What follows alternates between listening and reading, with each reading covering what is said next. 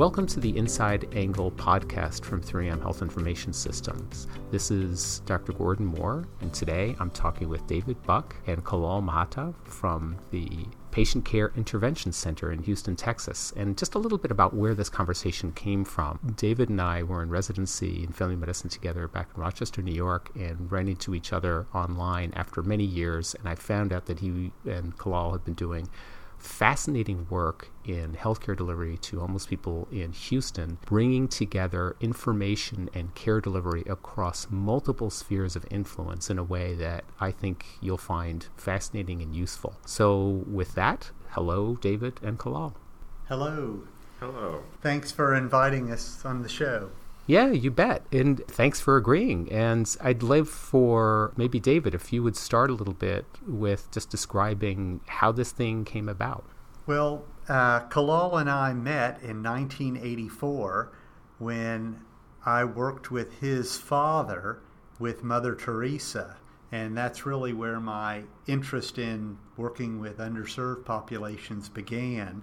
He was 3 years old at the time. But in developing over the last 30 plus years how we could be more effective with underserved populations, at the heart of it is how to integrate data more effectively so that the more complex a given patient or client is, the more systems they interface with and the less capacity there is to provide an integrated care plan for them. And I learned that through caring for the homeless and watching the sickest people consistently die because of our inability to coordinate care.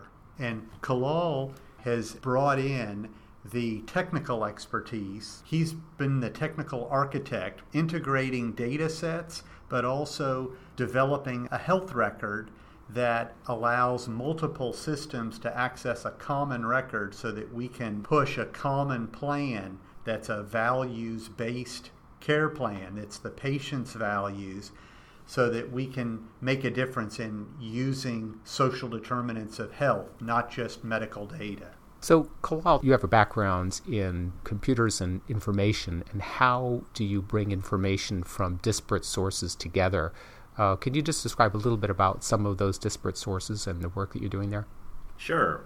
Our data really comes from three different types of data sets. One is from the health system or hospital systems data. The second is from the payer side, which would be insurance providers or managed care. And then the third part is really social systems data. So that would be data from jail systems, police departments, community service agencies like shelters, food banks, and so on. Looking at the need of patients, we realized that 80% of a lot of those needs were driven by their social factors and just 20% from the medical side. Yet, a lot of the analysis that was being done till date was very focused on the medical and clinical side. And our approach was to say, can we bring these different types of data together to get a much more holistic view of utilization and needs for our clients. So tell me, I think that the influence of non-medical information on clinical outcomes is significant. There's a lot of people are interested in this. I think a lot of folks who are interested in that wonder how they get their hands on this kind of information. So you mentioned jails, and that's fascinating. First of all, why are you interested? And then tell me, how do you come about getting that information and what use do you make of it? So about 10 years ago, we did a study that looked at the jail system, and we found that merely by linking services for psychiatric meds the day of discharge, we were able to reduce rearrest rates, kind of like readmission rates, by 62%. And another effort was done at the same time by our county, and they did a much more sophisticated project that included actual housing, and ours included shelter beds. It was really on the cheap. The only thing our study did that theirs did not do was same-day connection to primary care services. So that's an example that we learned early on, that linking that social need with a discharge from jail was able to reduce rearrest rates or readmission rates significantly. So Often we find that the people released from jail are by definition people that have not been able to be productive members of society, yet they're expected to do really what is almost impossible, to be able to, if they're discharged with a serious mental illness, they're trying to arrange follow-up plans, and they don't even understand the fabric of the safety net system. And when you cross over into this persistent mental illness, and probably combined sometimes with substance abuse, mm-hmm. is that the main type of person that you're identifying and reaching out to? It's a great question. No, it actually is just an example of how one tiny need can make it impossible for someone to get care. And because we don't link care in that example, then we end up having very costly medical impact. But if we had social resources, we could reduce that medical impact and the psychological impact significantly. But that person could be a diabetic. It could be someone, that gets food stamps or that lives in a food desert and relies on the food bank. Often people that have significant behavioral needs, but behavior is something that we could all improve on, that if we just had better diet or exercise, we could impact our health more than any pharmaceutical intervention. So I can see the benefit in terms of health outcomes from identifying that somebody lives in a food desert and may have inadequate access to the kinds of nutritional support that would be beneficial to them. But as I'm thinking about, the likely consumer of this information and participants is, let's say, a hospital or health system that's looking at improving the health of a population for whom it's caring and supporting. It sort of begs the question, how do they connect with an intervention? Are the health systems to begin to figure out how to distribute food and solve food desert problems? How do they do that work? So I think one of the ways health systems and hospitals are starting to do it as an example is, they're integrating what they're calling social determinants of health through questionnaires or through self-report within the health record when the patient shows up. What we're kind of stating is we already have that data, and it's in the form of utilization data that's available from these different resources. So step one is for us to just be able to connect that data and show that to the hospital system, to show here is the overlap in services, really using utilization as a proxy for complexity as well as for the social determinants that's of interest to the hospital system, to show what's upstream that's impacting the client's health that's causing them to come to the hospital or to the emergency room today. And this data, what you're talking about, the information you're getting from social service agencies about interactions and events? That is correct.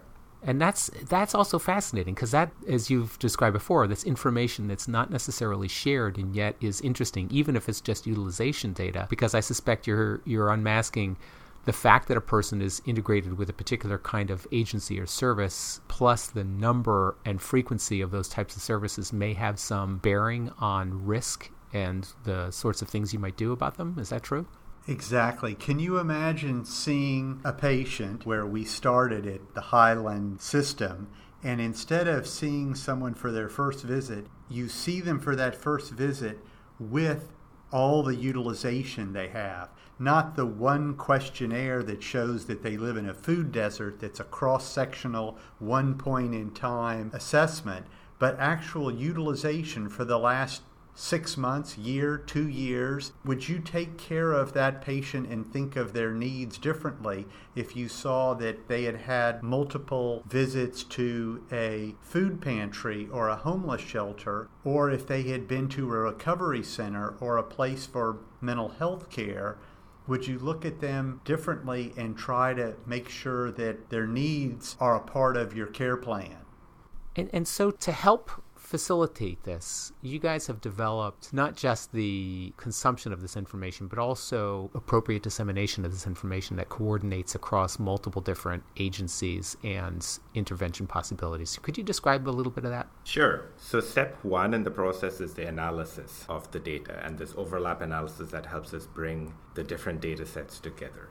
From that, we're able to identify cohorts of patients that we would want to have a very targeted intervention with, or the system may want to have a targeted intervention with. And during that intervention process, what we start off with is developing a care plan that can be shared across multiple agencies. And it's a single unified care plan that's shared, which is showing the values of the patient, starting off with the values of the patient, but then from there, we're going into the needs of the client and the barriers of the client, which help drive the goals and action steps that's required to achieve those or overcome those barriers.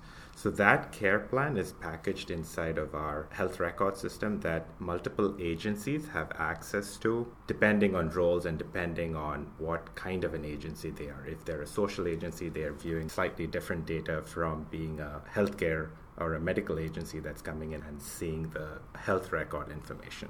Are you setting different permissions based on HIPAA requirements, that sort of thing? Correct. Gotcha. So depending on being a covered entity or not a covered entity, and depending on what the patient or the client has consented to, we're going to show different pieces of information. So you guys have developed a technologic platform that consumes information based on partnership agreements with permissions. You can consume certain data and then share that again with appropriate permissions so that the agencies can log in and they can see for this individual, are they touched by other agencies? What are their conditions? What are their needs? Is that the premise essentially? Correct. And it also enables a much more kind of holistic view. So what we're seeing as an example from the analysis is, you know, a patient has at least, on an average, 5.5 to 6 different social agencies that they touch, just analyzing the data from the Homeless Management Information Systems. And in each of these agencies, they are probably going to have a case manager who is creating some kind of a plan for the client or patient. What we're seeing then is these patients have like 5 or 6 different case managers, yet none of them are able to connect with each other or be able to share that information. And we're ending up providing that care to the patient in a silo versus reinforcing a common message to the client. If I can see that they haven't gotten their ID yet, you know, the next time I see that patient, can I tell them, hey, it looks like, you know, you are trying to set up an ID with this agency. How's that coming along? And it provides a very different interaction with the patient when we're able to have a collective approach to providing the care, and when we're able to target the care based off of their values or what's important to them versus having a very problem-based approach. Here are my 10 different conditions. How am I going to come and try and solve that for you today? And looking at care from all the problems or a problem list is often quite off-putting to the client or patient, that see themselves as failures of all these systems. They can't get food, shelter, clothing, ID. They can't get their mental and physical or behavioral health needs met. And this multiple agency need really defines the complex patient. And what often happens is there's no accountability, that all these agencies may see someone hundreds of times to get an ID. They can't get housing until they get an ID. And yet all these agencies may be seeing the same person for that same thing, but no one really has accountability. And so this system tracks that and says, hey, this health system is looking at this, and the substance abuse needs are being cared for by this entity, so that we're all on the same page.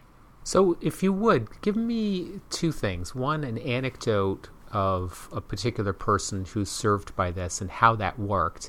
And then second, talk about the kinds of outcomes improvements you've seen in Houston. This first one is a patient that had bipolar illness and had HIV, and he was seen in the ERs almost every day. And we kept trying to take care of him and meet him in the ER, meet him on the street, wherever he was. And until we began to ask the question, who and what is most important to you, we kept almost arguing, you know, how to address his needs. And when we asked him who and what was most important to him, he said that his dog was most important to him. So we still wanted to get him into primary care. That was what we had been pushing for. But through his lens, we really changed the approach. And so we said, well, what would have you feeling better about the care of your dog. And he said, well, sometimes I'm going into the ER and I have to tie my dog up on a tree on the way into the ER. So we said, well, what would you need? And he said, well, I've been offered housing, but I can't get housing because they require you not to have an animal, a dog.